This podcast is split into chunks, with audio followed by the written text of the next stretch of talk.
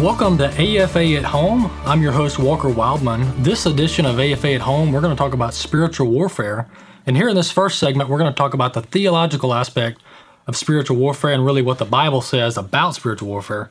And in the second segment, we're going to talk about the more practical side of spiritual warfare. Introducing our panel here, we have Ed Vitagliano, Executive Vice President of American Family Association. Bert Harper is host of Exploring the Word on American Family Radio. And then lastly, Tony Perkins is president of the Family Research Council and host of uh, Washington Watch, also heard on American Family Radio. Ed, uh, jumping right into the theological aspect of spiritual warfare, um, what is spiritual warfare? Well, it is a biblical uh, way of looking at the world that uh, understands that a lot of the things that happen in uh, our natural lives actually have a spiritual component to it. But uh, more than just a spiritual component, there's spiritual conflict with spiritual entities. So, by spiritual component, what I mean is if I'm a young man and I'm having a hard time paying my rent, uh, that creates a spiritual crisis uh, of faith. There's worry, there's anxiety. So I engage that by uh, maybe reading my Bible and praying and counseling with my pastor. How do I get through this? How does my faith grow? Uh, but a spiritual conflict means that there are spiritual entities that enter into that spiritual side of my life and actually exacerbate the struggle. So there are spiritual attacks. So even though I am praying and reading the word, the Bible talks about putting on the full armor of God and resisting those attacks. So uh, a lot of what happens in the Christian's life, but uh, also in everyone's life, whether they know it or not, there is a spiritual conflict that rages around them, and that impacts our natural life. It impacts our marriages, our families, our churches, our communities, and our nation. Bert, um, I think you would have to completely not read Scripture to to say that spiritual warfare is not in, in, in, the Bible. I believe it with all my heart. Matter of fact, I, I did want to read this. Well, this was, I think this does set the stage for it. It's in Second Corinthians uh, 10, verses 3 through 5. For though we walk in the flesh, we do not war according to the flesh. For the weapons of our warfare are not carnal, but mighty in God for pulling down strongholds, casting down arguments, every high thing that exalts itself against the knowledge of God, bringing every thought into captivity to the obedience of Christ. You just see those warfare words war, warfare, uh, pulling down, strongholds, casting down, finally, captivity. Um, we're either going to be taken captive or we'll take our thoughts captive. That is the warfare. It really is a raging war in our minds. As a man thinketh in his heart. Now, when you hear those words, thinketh or thinks in his heart, I go back to the King James sometimes, guys. As a man thinks in his heart, so is he. So the battle is for that thought process of what you're doing, and that's the warfare. And it's not just satanic it's our own selves. I have to war against Bert Harper. The flesh. Uh, yeah, it's called the flesh in the Bible. And the other one is this world system. This system, uh, God set it up correctly, but it was warped because of sin. And so we have to fight against Satan, self, and society. That's we got some pretty big opponents. Yeah, Tony, uh, you spend a lot of time in our nation's capital, and spiritual warfare obviously exists throughout the world uh, ever since the fall of man. Um, but when we see just American culture, American government, politics, um, you you can't help but believe and know that there are spiritual forces behind even many of the darkest policies and positions uh, that we see in American society. Yeah, we do, uh, Walker. No question about it. What what's happened though is that the church has been led to believe what the world is telling us that we're not in this battle because we're not in a battle because that's politically incorrect to use those kind of terms. But Paul constantly writes about warfare. You know, mm-hmm. Ephesians 6, he talked about those different levels the principalities, the powers of darkness, the rulers of this age. Um, there's different levels of those battles, that the spiritual battles that we're fighting. But if we don't think we're in a battle, I mean, we're going to get our clock clean uh, because we're just we're oblivious to the fact that we're in a spiritual warfare. I'll, I'll tell you, I, I, from the age of six, I grew up in a church. Probably that was an unchurched home, but my family came to Christ. Never really heard a whole lot about spiritual warfare. Uh, the first real exposure, I read a book by Frank Peretti. uh, this present darkness. Yes. And it was like, wow. And at the, at the time, I was a police officer. And I'll never forget this occasion where I got a call. Uh, a guy was in the middle of the street beating his head on his own car. So you could tell something wasn't right. We get there. It took about five of us to get this guy cuffed and what we would call cuffed and stuffed. You know, we, and they chose him to put him in my car. well, so he's in my back of my car. I had a partner, and I just think this was not right. Something was not right about this. And so I remember just driving, and I, I whispered under my breath. You couldn't hear me. I just said Jesus. And all of a sudden, the guy just erupts in the back seat, starts cursing Jesus. And I said, Whoa. So I poked my partner and mm. said, Watch this. And I did it again, and the guy erupts again. And my partner got all nervous. This is past the statute of limitations, so I can tell the story. But it, it really brought home the spiritual battle that we're in. And, and subsequently, we had to take the guy to the hospital, and I spent the evening with him because they're very slow in those hospitals. Hmm. And I was able to pray with him, share the gospel with him, and, and talk with him. But that is the spiritual battle that's taking place. Satan does not want people to come to the freedom of the truth of the gospel of Jesus Christ. Jesus came to give us life more abundantly. And so the the battle that we're engaged in, as you were talking about, not only taking our own thoughts captive so that we're free to then engage in the bigger battle to set others free by taking forth the truth. Hmm. And if as if the church doesn't understand that we're in the spiritual battle, then the enemy has full and free reign. And that's what we see happening, I believe, predominantly in our culture today. And they, they and oftentimes what will happen is Christians will be intimidated into silence and inactivity, Right. passivity, because they're not looking for that counterattack. Right. I always say, uh, in you know, in light of a, an old film, the empire always strikes back. the enemy does not want people free, and so Christians who will kind of dip their toe into that cultural war and get the blowback, then they they don't they're not expecting it because they're not trained for spiritual warfare, and then they back off completely. Yeah. You know, I, I had a doctor friend who said it's amazing what people come to me to get relief. They want to take a pill, they want to have an adjustment, they want to, and he said, I am convinced over 50% that come to me are in an issue of a battle spiritually in their mind. Said if they could get their mind straight biblically, then a lot of those things that they're complaining about would not be real. And so what happens, the spiritual, we're, you know, the Bible says we're fearfully and wonderfully made. Yeah. So what a man thinks, it affects his whole body. okay. and so just as Tony was talking about that man, and how he would erupt into anger, you know, but at the name of Jesus, that just demonstrates it does damage to the body when that happens, the stress and strain. So the spiritual warfare is spiritual, but it comes into being demonstrated through the physical. Yeah, Bert, I was going to ask about leading in leading into what you're talking about or following up on it.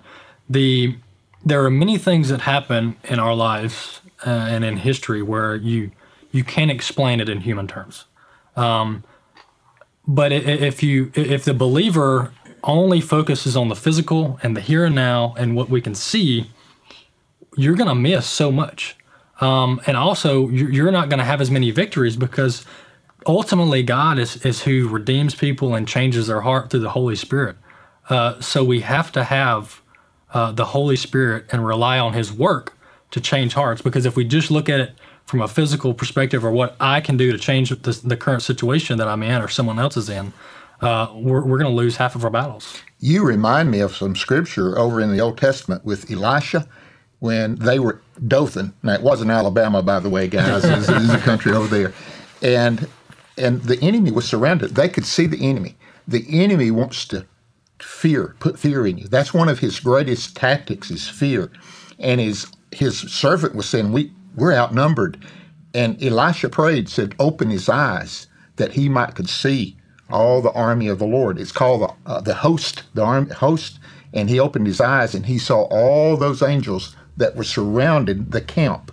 Uh, I, I don't think that people are opening their eyes as believers to see all that God has for them. Yes, the Holy Spirit inside of us, but also the angelic powers. And, and you know, Tony is talking about Frank Peretti and this present darkness.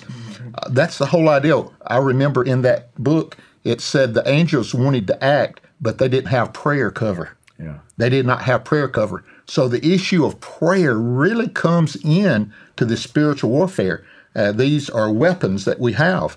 And so God wants us to do that because it's going to affect us in every way, just like you said. Yeah.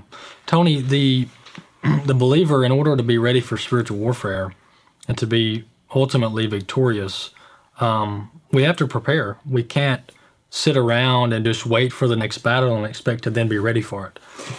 Yeah. Uh, here's how I approach this.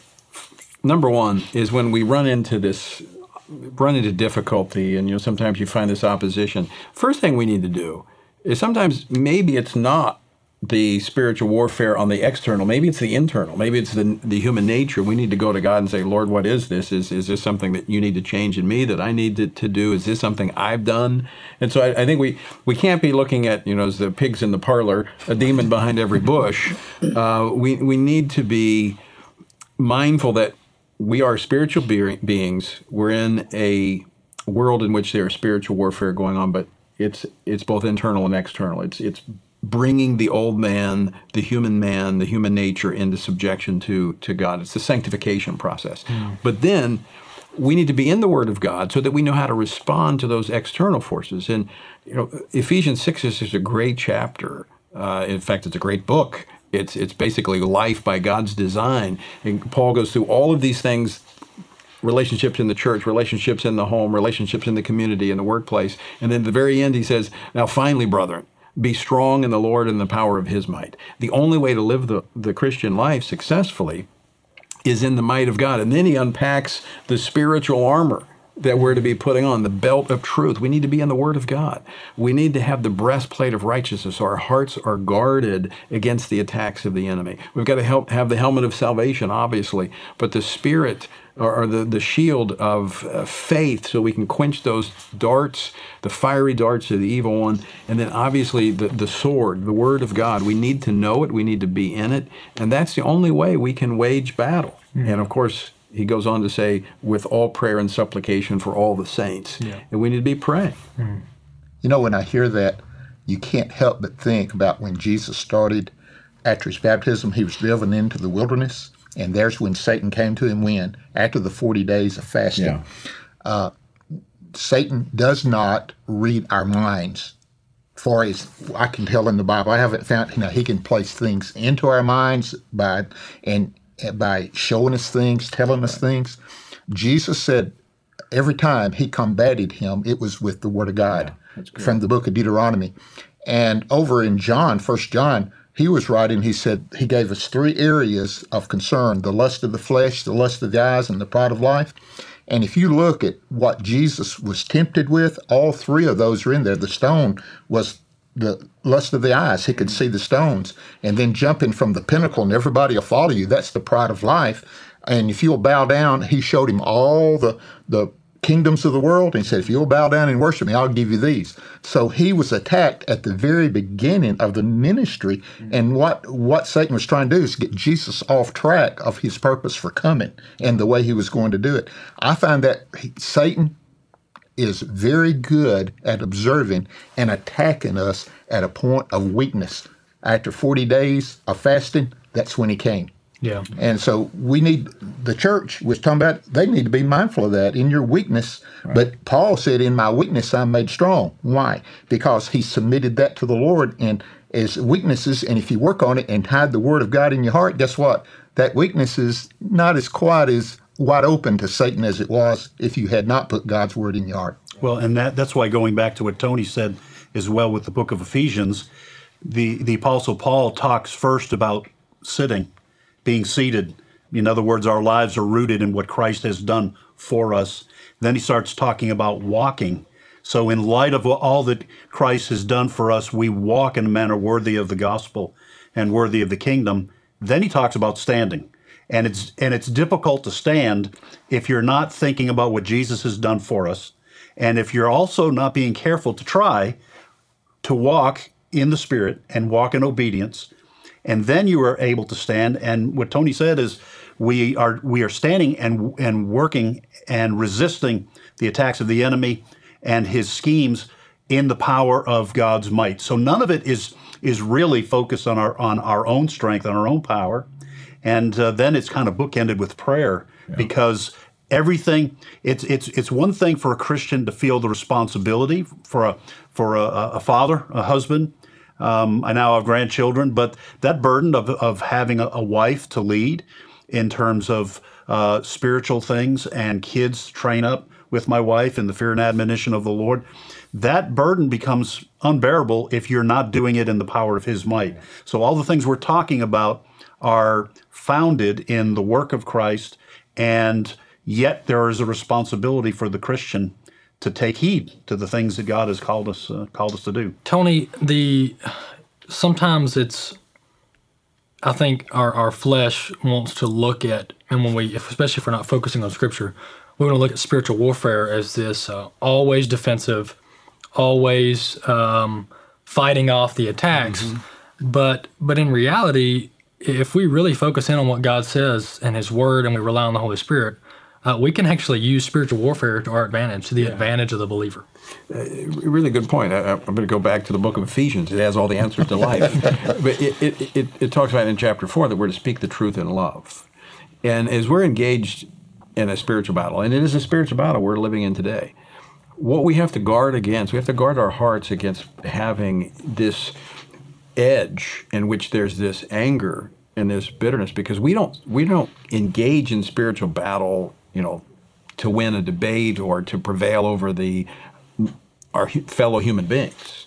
We do it out of a redemptive heart to see them set free from the truth of the gospel of Jesus Christ. So we we should be, you know, happy warriors. We were created for this. It wasn't like this is just something that happens to fall upon us at this moment. Yeah. We were created to be warriors for Christ, especially as men. We're to lead our families as warriors. Now, that terminology has been, you know, maligned by the culture that we're, you know, these. Um, you know, Christian warriors from a standpoint of we're trying to take over the world. Yeah, we are the kingdom. Yeah, from the kingdom of aspect. God. We yeah. want to see everyone come to the fullness of the gospel of Jesus Christ and experience the abundant life. And that means we're going to have to wage warfare. We're going to have to, and it's not physical warfare. It's not the weapons of our warfare, as, as Bert said, they're not carnal, but they're mm-hmm. spiritual for the tearing down of strongholds. So we shouldn't make any apologies about that. In fact, we should embrace it that God has entrusted us with this generation to be courageous for Him in taking truth and light into dark places where deception reigns so that men, women, and children can know Him and experience not only eternal life, but the fullness of life right here and now. Mm-hmm. You know, when you talk about the armor of God, the the breastplate of righteousness covered the front and the back. That was interesting, you know, because a lot of times what happens is friendly fire comes upon us. And we've been talking about those that don't think we should be offensive. Mm. They on the offense, they think we should just take it.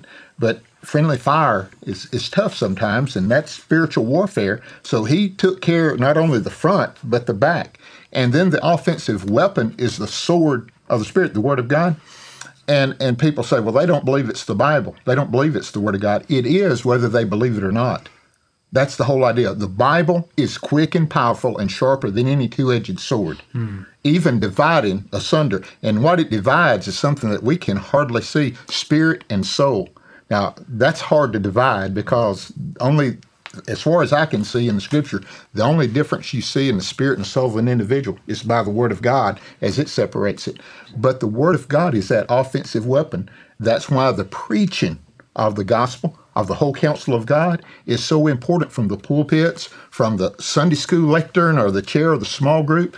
Uh, the Word of God is powerful, and we don't need to pull back uh, regardless of where we are in society, don't be afraid. You don't necessarily have to tell them it's the Word of God. I found this out. You know, when preaching, we'll say, well, in the book of Ephesians, in the book of Galatians. Well, listen, the Word of God is the Word of God, whether you tell them where it's coming from or not. So, in some of the difficulties of trying to present truth, you present the Word of God without them even knowing it's the Bible, and it still does its work. That is spiritual warfare. I don't know if you call that undercover warfare or not, Tony, but it is the Word of God. That's uh, ninja warfare. That's that's what it is.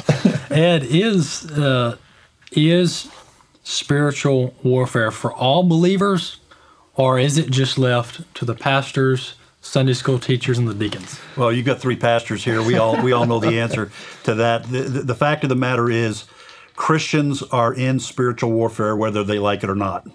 So the, to me, the only question is. Are you going to fight back? Are you going to learn about that realm? There are a lot of Christians who don't understand the internal warfare that's going on in terms of flesh versus spirit. So every Christian is, since every Christian, I believe the Bible teaches is to be involved in ministry. Uh, every Christian is involved in spiritual warfare. You know, Tony talked about at the kind of the outset that um, you, you, know the uh, Second Timothy uh, two uh, twenty six says that uh, the devil has held people captive to do his will. And anytime Christians are going to try to bring people out of that captivity, the devil's not going to like it. There'll be resistance to that. And uh, Colossians 1.13 talks about us when we are saved, we are transferred from the domain of darkness into the kingdom of his beloved Son, the kingdom of light. Uh, the devil hates that. One of my favorite passages in the New Testament is in Acts chapter 19, where the church in Ephesus, being you know the, the apostle Paul being the uh, the preacher, so to speak, but the, the the gospel is being preached, people are getting saved, people are getting healed, people are being delivered from demonic possession. So there's all this spiritual warfare going on because people are coming out of darkness, and then what happens is that. Uh, these people are leaving the worship of this false goddess, Artemis or Diana, and there is uh, blowback. There is what looks like on the outward side there is persecution, but this is demonically orchestrated. Because you asked the question about is is it offensive spiritual mm-hmm. warfare or do we just take it? When when you're setting people free, that disrupts the kingdom of darkness, yeah. and the enemy doesn't like it. And if you don't want spiritual warfare in your life, then you're going to have to stop preaching the gospel and you're going to have to stop ministering. You're going to have to stop praying. And we know that is not an accurate description of the Christian life. No. Tony, you know, as, as you were once a police officer, um, you were probably taught to be on guard, to be aware of your surroundings. Um, what do you say to believers as far as being on the lookout? Be aware be, uh, that, that, that evil forces are looking uh, uh, to attack believers uh, and the Holy Spirit. Well, I was actually thinking when Bert was talking about using the sword, the Word of God. I was thinking back as a as a Marine, you know, the the amount of time we spent with our weapons. Uh, back then, we had the M16s. And, and I mean I can I can still to this day that's almost 40 years later I can take one apart and put it back together almost blindfolded mm. because I did it so much. And what is missing I believe in the church today is an understanding of the Word of God. We need to be biblically centered in everything we do in the church. I believe we could we could be prevailing in the spiritual battle that is raging in our culture today if the church spent more time in the Word of God. And, it, and it begins in the home. It begins with fathers beginning to, to lead their families simply reading the Word of God. I, several years ago, I was looking for a devotional book, and I looked all over to find one that met kind of the age range of all five of my children. I couldn't find anyone, so I finally said, "Well, maybe I should use the Bible." you know, and so we started this uh, two-year journey through the Bible, which we're now doing at FRC with our supporters, doing it with my staff. It is revolutionary just to read the Bible. In fact, if you ever go back, one of my first commentaries I got as a, as a youth was Halley's Hand Bible yeah, Handbook. Yes. And I think it's on page 184, 183. He says, if every pastor in America would simply have his church read through the Bible and he would preach on the passages that they read, we would change the country. And, and that's the power of the Word of God. And that is our weaponry, mm. the Word of God. Uh, Bert, we've been talking, uh, the vast majority of our conversation is centered toward believers, people who are already in Christ, how to be prepared and how to fight spiritual warfare uh, with, with eternity in mind. But just give us give our audience a brief rundown of just the simplicity of the gospel and what it means to become a believer and live in obedience to Christ. What God wants to do in every human being's life is come into relationship with Him that is personal and real. And that relationship comes through Jesus Christ. Uh, Jesus Christ came, He lived that perfect life. That, that blows me away, you know. And uh, without sin, He goes to the cross, and there, the Bible says, he gave his life as a ransom or the sacrifice that was needed. And he was taken from the cross, put into that tomb, and then Sunday morning, he arose. Everybody went there. He had told them he was going to do it, but they didn't believe him, I guess, and they, they he arose. And then it later on it says he ascended to the Father. Hmm. And there where he is is making intercession for us. What now why did he do it? He did it because he loves each and every one of us. Over in Second Peter uh, chapter three, it was ending, and Paul was talking about that he is he's not he's not wanting any of us to go away without him. He wants everybody to come into that relationship through repentance. The only time Peter used repentance in his two letters that they'd come. So if a person would come to the place in their life where they would say, Lord, I am a sinner, I'm lost, there's no help in my life that I can produce. I surrender my life to you. I turn away from my sin. I turn to you completely, asking you to be Lord and Savior of my life now and forever. When that happens, well, it changes everything. For me, it happened when I was 12 years old. I hadn't got over it yet. he is still that personal and that real. Yeah, amen. You've been watching a spiritual warfare edition of AFA at Home. Thank you for tuning in. Next segment, we're going to talk with Meeke Addison, E.W. Jackson, and Jeff Schreve about the practical aspects of spiritual warfare. We'll see you in a few minutes.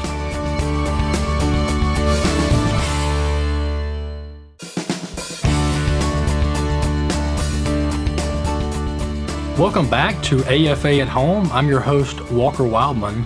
Uh, don't forget to check out our website, afa.net, uh, the website of the American Family Association. Uh, the first segment, or the first uh, uh, segment, we talked about the theological aspect of spiritual warfare. And this segment, we're going to talk about the practical aspect of spiritual warfare and how the believer uh, is to really uh, go into battle when it comes to spiritual warfare. On the panel, we have Jeff Schreve, pastor of First Baptist Church in Texarkana, Texas. We also have Meeke Addison, host of Airing the Addisons on American Family Radio. And lastly, E.W. Jackson, uh, host of The Awakening on American Family Radio. Pastor Jeff, uh, just give our viewers uh, a brief synopsis of what spiritual warfare is. Well, I think spiritual warfare is the attack that the enemy of our souls, the devil and his demonic horde, bring against the people of God. So 1 Peter 5 8 says, Be on the alert, be of sober spirit. Your adversary, the devil, prowls around like a roaring lion, seeking someone to devour. But resist him firm in your faith. And I think a lot of Christians don't understand that there is a battle going on, and we are part of the battle because as Paul told Timothy, uh, suffer hardship as a good soldier of Christ Jesus. I preached a sermon series uh, a few years ago, and I called it We Are Soldiers.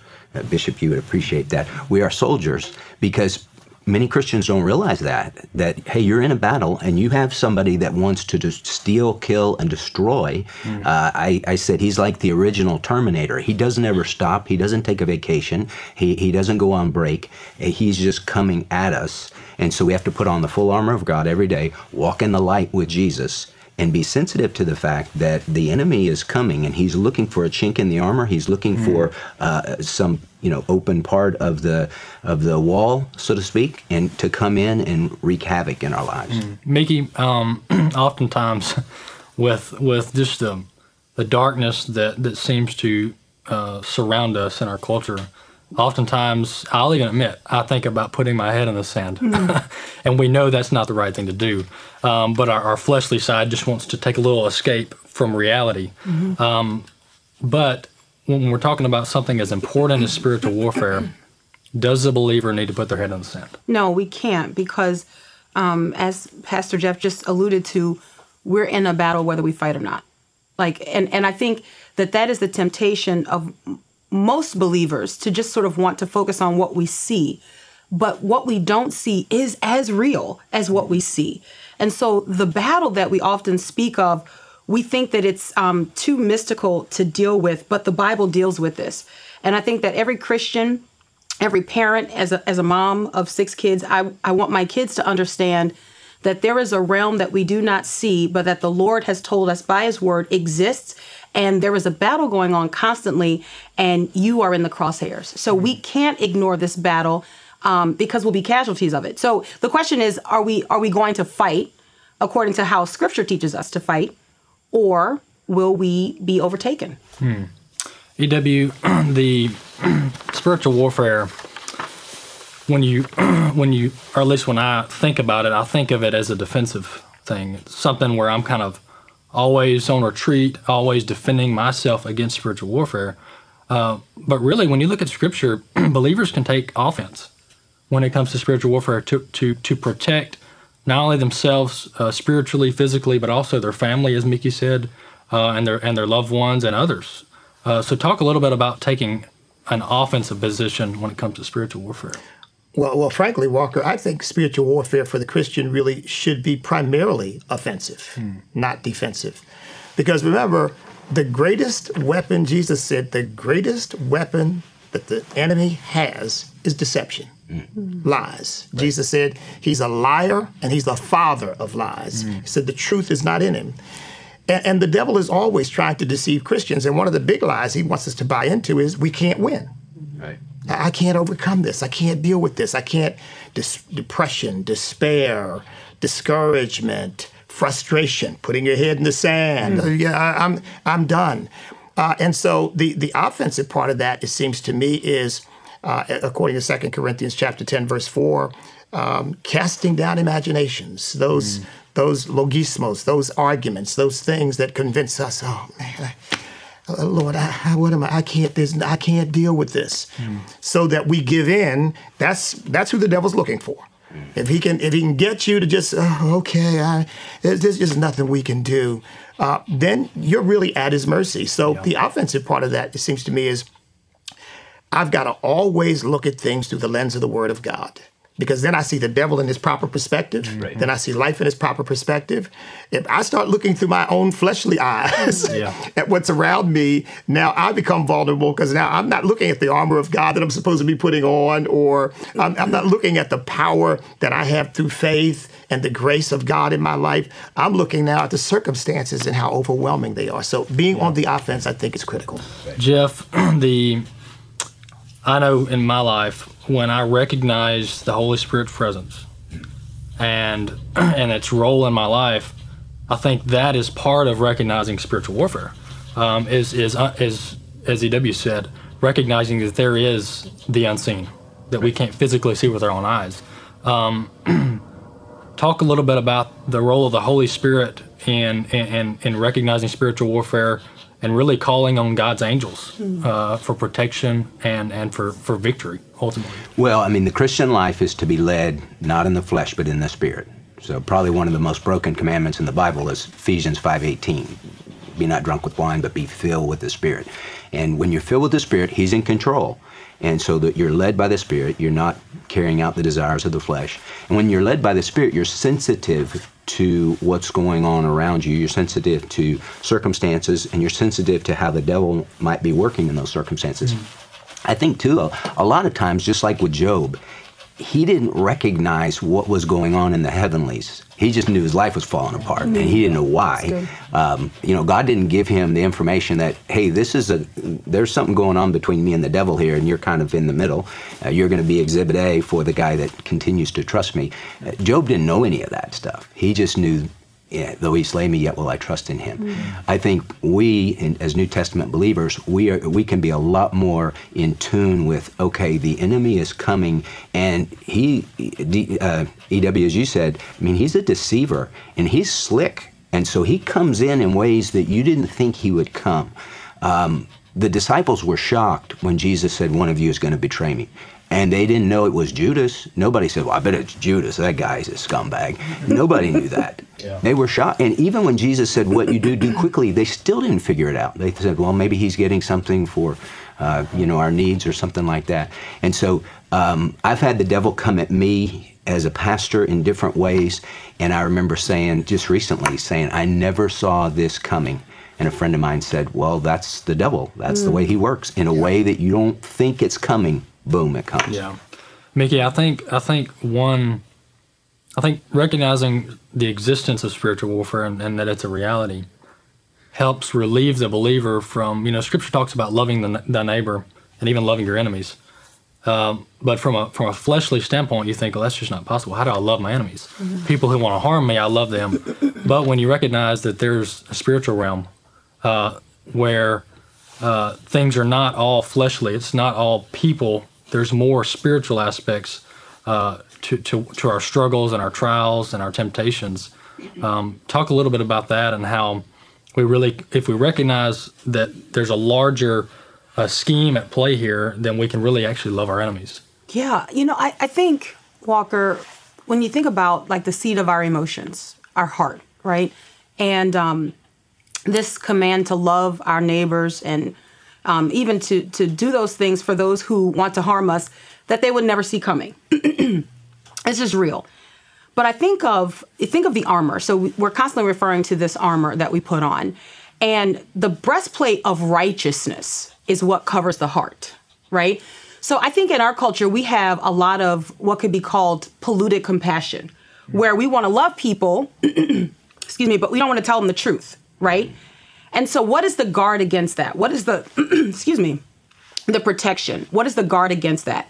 The guard is righteousness. So I can love my neighbor and still tell my neighbor the truth because that is righteous.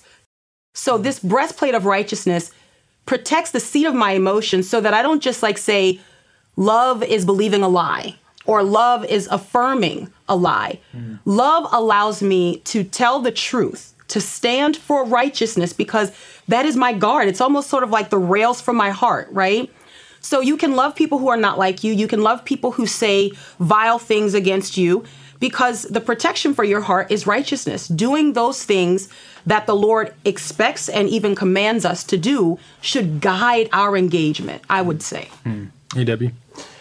Well, you know, it's interesting when you, you raise that issue of dealing with people. I, I immediately think of the fact that our culture is rife with racial division, and there are people who are trying to get everyone focused on the flesh, mm-hmm. focused on the color of a person's skin, mm-hmm. focused on their background.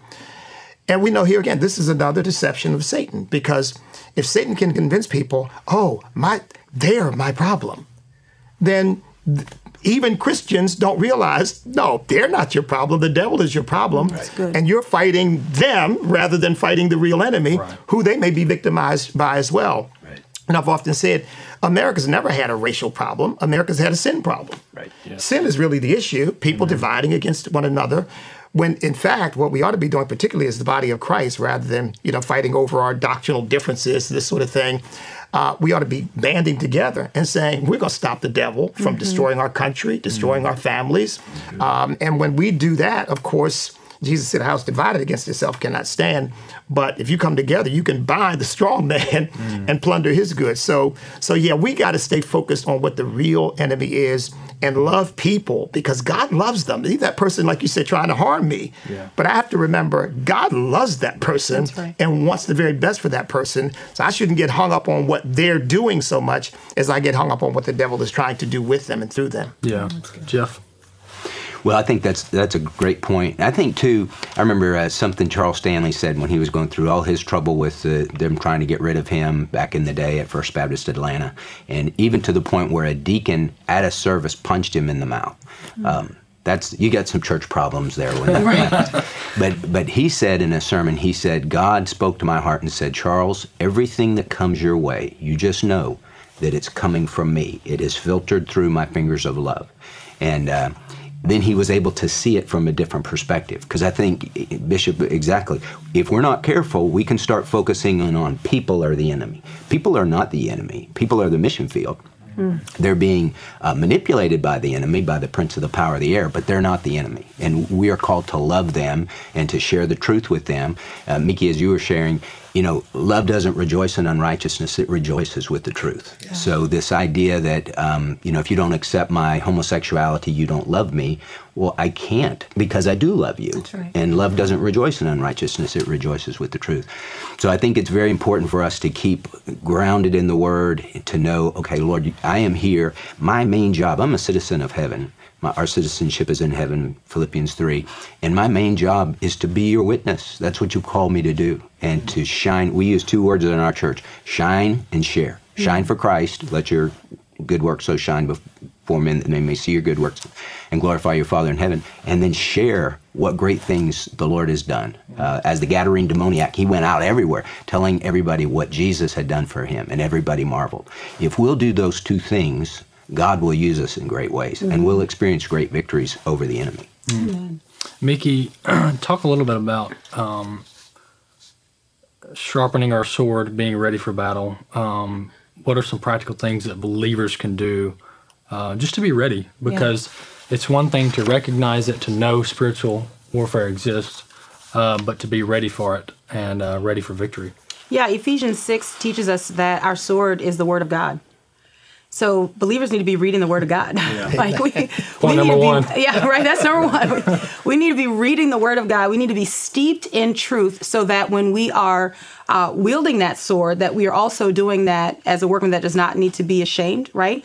Um, so that we know what the truth is and we're speaking that um, daily in our culture. I will also say this, you know, when we, we look at, um, so our son is 11, um, and when he was eight, we got him this book. He read this book, The Children's Ar- Armor of God, right?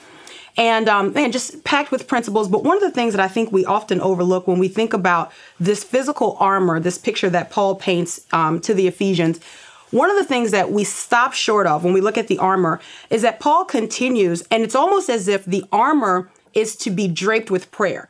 Because as he goes through like all of these pieces of the armor, then he says, always in all things praying. It's almost like you put on all of these things, and then the final thing that you put on is prayer. Like that's a part of this protection. Hmm. And we don't want to acknowledge that because it doesn't feel like doing Yeah. right? So I think the believer needs to be steeped in the word of God and the believer needs to be praying without ceasing, praying in the Holy mm-hmm. Spirit, like understanding that the days are evil, knowing what these particular pieces of the armor are and what they represent for us.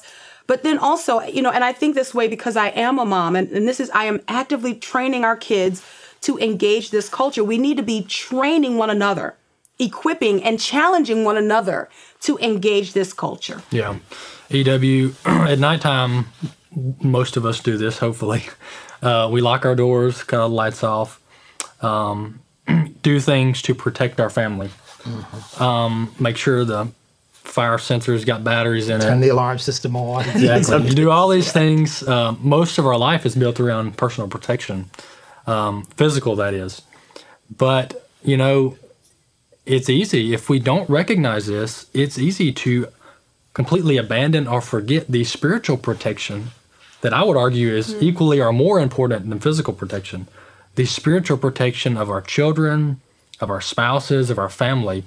Um, because if, if, if we let Satan in, if we let dark spiritual forces in to, to the household, uh, he can easily overtake. Well, that that is a powerful point, Walker, because the fact of the matter is the scripture teaches us Satan is a defeated foe. Right. I mean, he's Jesus has already won the battle against Right. him. But if you let him, he'll defeat you. so even though he's already a defeated foe, he doesn't know that and doesn't care.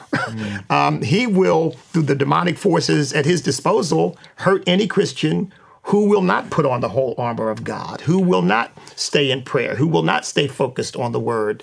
Um, and so you're right. We we need to have. It seems to me the balance is we need to have confidence that all of those things that we do work if we do them right. but then we ought not ever be complacent and assume, oh, I'm fine, I'm great, no problem. You know, the devil can't touch me. Mm-hmm. But Jesus said, resist the devil Right. and he'll flee. He didn't say kick back and he'll look at you and you know maybe move on to somebody else. So so we've got to do both. We need to have that absolute confidence that God's already defeated him. If I stand in prayer, if I stand on the word, he can't destroy me. But on the other hand, if I become complacent, goes about like a roaring lion, as you said it when we started out, seeking whom he may devour. I just don't want to ever put myself in a position where I'm one of the people he looks at and says, "Yeah, he's ripe for the picking." Uh, so uh, you're right. We, we've got to do all those things that we do in the physical, kind of in the spiritual. Continue to do those things. Put on the whole armor of God, uh, and never be complacent. I get up some mornings and realize, you know, we didn't turn the alarm on, on last night. You know, well, I opened myself up. I, that made me a little bit vulnerable. I don't want to do that. So, p- applying that spiritually, we just want to make sure that we're doing the things God tells us to do to be ready for Him. Yeah. Jeff, it seems when we recognize the role of the Holy Spirit, recognize uh, that there are good spiritual forces that, that God has released, um, we can then be more effective, honestly, uh, because we're using all of the weapons, as Meeke said, uh, to our advantage, to the advantage of the kingdom. Well, I think uh, that's exactly right. I think also, as, as the bishop was talking, the ones that the, the devil goes after are the ones that are making a difference for the kingdom. If you're on the spiritual fence, you got one foot in the world and one foot in the church, and you're just lukewarm, he doesn't need to do anything with you. He's not going to waste his energy on you because you're not you're not making a difference anyway. Mm-hmm. It's the people that really want to walk with God and for God to use them to shine and share, He's going to come after them to try and cripple them. And so I think that's important to know. It's it's encouragement to our hearts when we know, hey, when I walk with God, He never said that was going to be easy. Uh, you know, those who desire to live godly in Christ Jesus, you're going to suffer persecution and you're going to suffer opposition because the devil is going to come at you. But greater is He who is in you than He who is in the world. So we can have confidence. Uh, I've told our church the thing that that God, the prayer God longs to answer and loves to answer is the prayer of the disciples when they say, God, give your servants boldness to speak. And we need people, and I appreciate you too so much every day on the radio, boldness to speak on issues that people don't want to talk about. People are afraid to talk about, and you stand up and say, you know, this is the way it is. And uh, we need more and more of that in these last days where Christians will stand up and be counted. And if you get the cancel culture after you, then you just trust the Lord that He's going to take care of you. But we can't retreat. We have to be bold and speak the truth in love. Amen. Meeke, um, it's easy to fear the physical more than the spiritual, um, uh, especially if, you, if you're not focused on the right things. Um, but in reality, we should be more fearful of the spiritual realm, uh, uh, of Satan. Not fearful of Satan in the sense that we uh, have a defeatist attitude, but we need to be real, realistic about his power, Yeah. about the darkness that and, and the dark powers that Satan is, is in control of, um, so that uh, we know we need to be ready. Yeah. Um, because uh, if we don't recognize uh, the damage that Satan can do, if he gets a foothold, if he gets a stronghold, um, then then I, I'm afraid we won't take spiritual warfare seriously. Yeah. Uh, You know, Satan is serious about protecting his kingdom. And and we don't often think in these terms. Um, the apostle Paul in writing to the Colossians, he tells us that we have been brought from the domain of darkness. Well, like I mean, what is that? Right? Like I mean, what what does what does that mean? That means that before coming to Christ, we existed in this realm, in this domain that is lorded over by Satan. Mm, and Christ in himself, he purchased us to bring us into his kingdom. So it is a war of kingdoms and it is very serious, right? Like it's not it's not something that again and we keep alluding to this and I think because of at the moment Christians don't believe that it's real. But there are real dark forces that in Jesus Christ and this is what we have to acknowledge. In Jesus Christ, we have been rescued from that domain. Now, having said that, I want to comment on something else that I think you kind of alluded to. Being careful that we are not unwittingly allowing the enemy access to us when we have been rescued from this domain, hmm. right? So, what do I mean by that?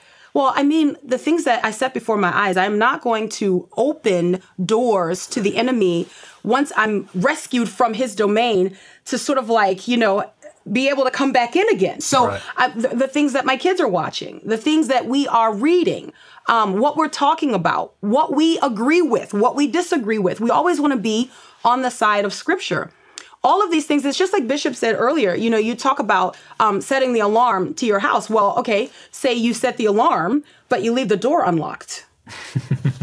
you'll just be alerted that someone has come in. You know what I mean? and so, what we should be doing as Christians is doing all of the things that the Lord has given us um, to be protected and, and, and fortified as, as His followers. And so, that includes donning the armor, but it also includes those practical things like being careful about what we watch, being careful about what our kids are watching, what are we reading, um, what are we enjoying, what are the things that we are laughing at, that we are finding comfort and entertainment in. Are these the kinds of things that make us um, sort of open us to this domain that we have been rescued from? Mm, that's good. Great point. Uh, EW, are we supposed to engage in spiritual warfare alone?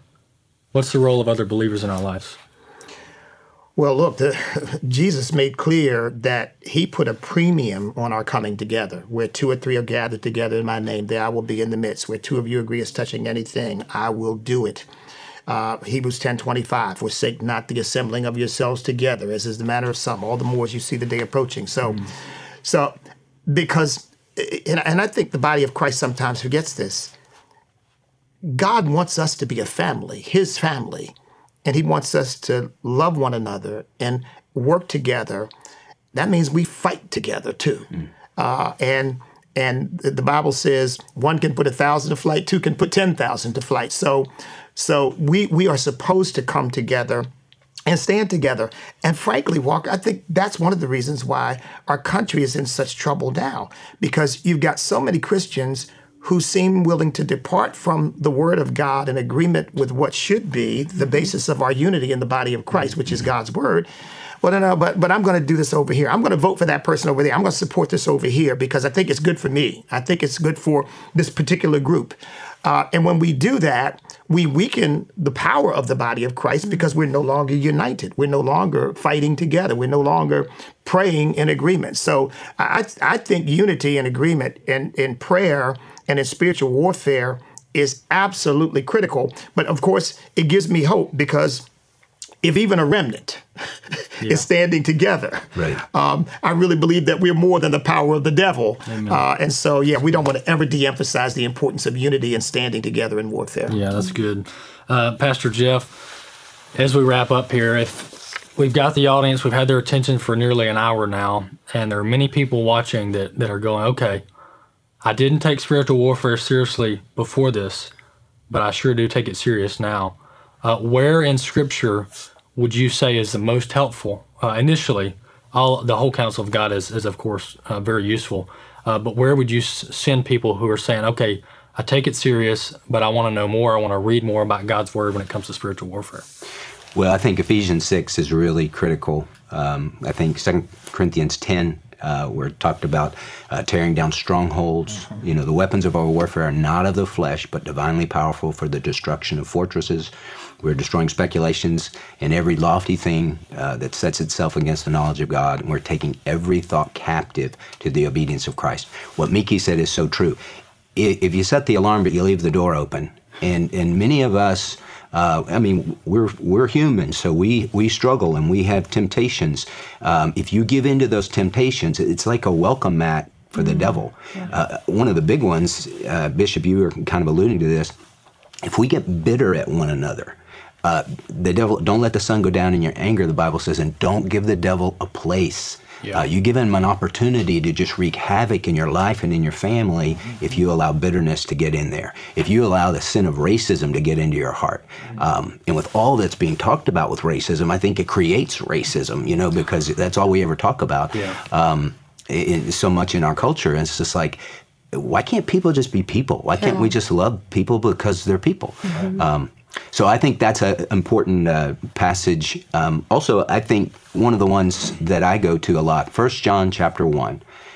If we say we have God is light and in him, in him there is no darkness at all. If we say we have fellowship with God and walk in darkness, we lie and do not practice the truth. But if we walk in the light as he himself is in the light, we have fellowship with one another, and the blood of Jesus, God's Son, cleanses us from all sin. Amen. I think that is a great starting point for any Christian to say, I need to live my life in the light, yeah. knowing that God will forgive me when I bring my sins to the light and confess them and live that way. I can't live a duplicitous life and expect to have victory over the enemy because he knows and he sees and he will defeat us every time. So that is a key passage, I think, for every believer to say, hey, I'm, I'm done with the darkness. God doesn't live in the darkness, the devil does. I'm going to walk in the light with him. Amen. Well, it's been good to be with you, uh, Jeff, Meeke, and EW. Uh, this has been an edition of AFA at Home. We've been discussing spiritual warfare. Thank you for tuning in, and we'll see you next time.